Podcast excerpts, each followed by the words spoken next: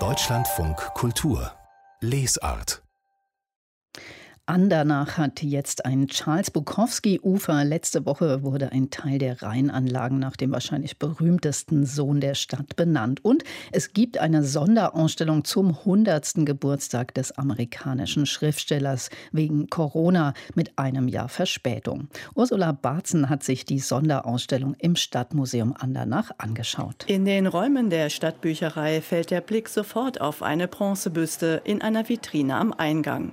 Charles Bukowski Bukowski mit zerfurchtem Gesicht, verquollenen Augen und einem Lächeln im Gesicht.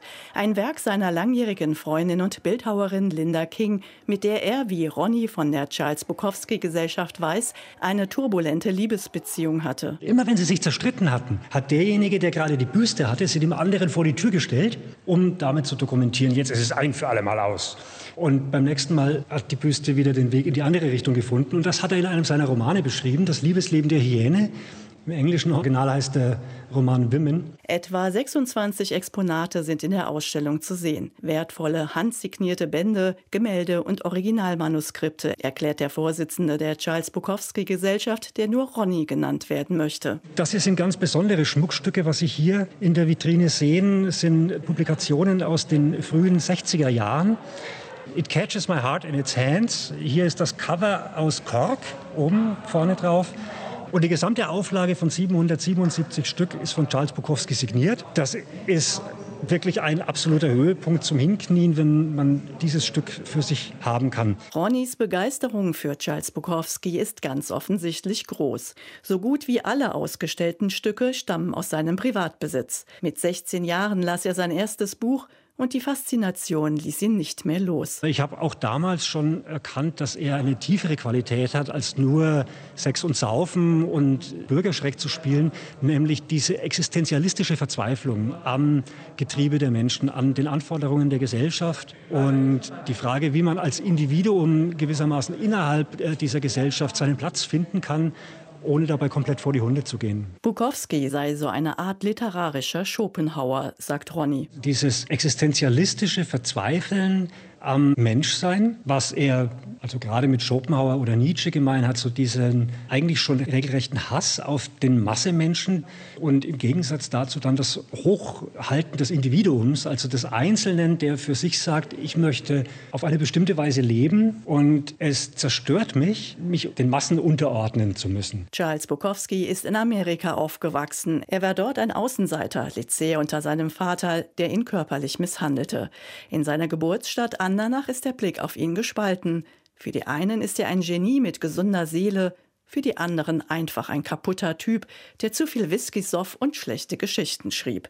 Eine solche Sonderausstellung wäre vor 30 Jahren wohl noch nicht denkbar gewesen.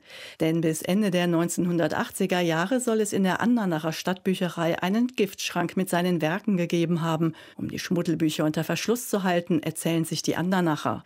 Oberbürgermeister Achim Hütten hat bei der Ausstellungseröffnung eine ganz andere Erklärung. Sondern er stand deshalb im Giftschrank, weil Charles Bukowski damals bei den Lesungen und Lesern unserer Stadtbücherei so begehrt war, dass er häufig nicht entliehen, sondern entwendet wurde. Besucher Denier Faldung ist vor einer Vitrine stehen geblieben und studiert interessiert das Originalmanuskript des Gedichts The Burning of the Dream.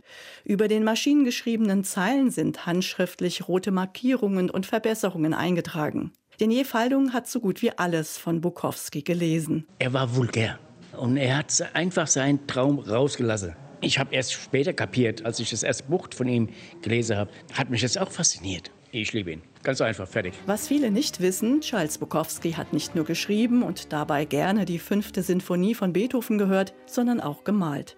Die Ausstellung zeigt ein seltenes Selbstporträt von ihm in Öl, das sein Gesicht hinter Gittern zeigt. Es ist ein bisschen abstrakt, aber auf jeden Fall deutlich erkennbar. Hier dieses Eingesperrtsein im Leben ist ja eines seiner Themen. Hier in der Ausstellung sind wir sehr stolz, dass wir es zeigen können. In der Ausstellung gibt es einige weitere Raritäten zu sehen, wie The Big White Book, handsigniert und mit Originalfotos, alle fest verschlossen in Vitrinen. Nur Hörproben des amerikanischen Schriftstellers sucht man vergeblich.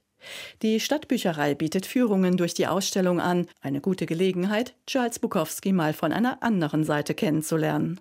Ursula Barzen über die Sonderausstellung zu Charles Bukowski im Stadtmuseum Andernach. Zu sehen ist sie dort bis zum 31. Oktober.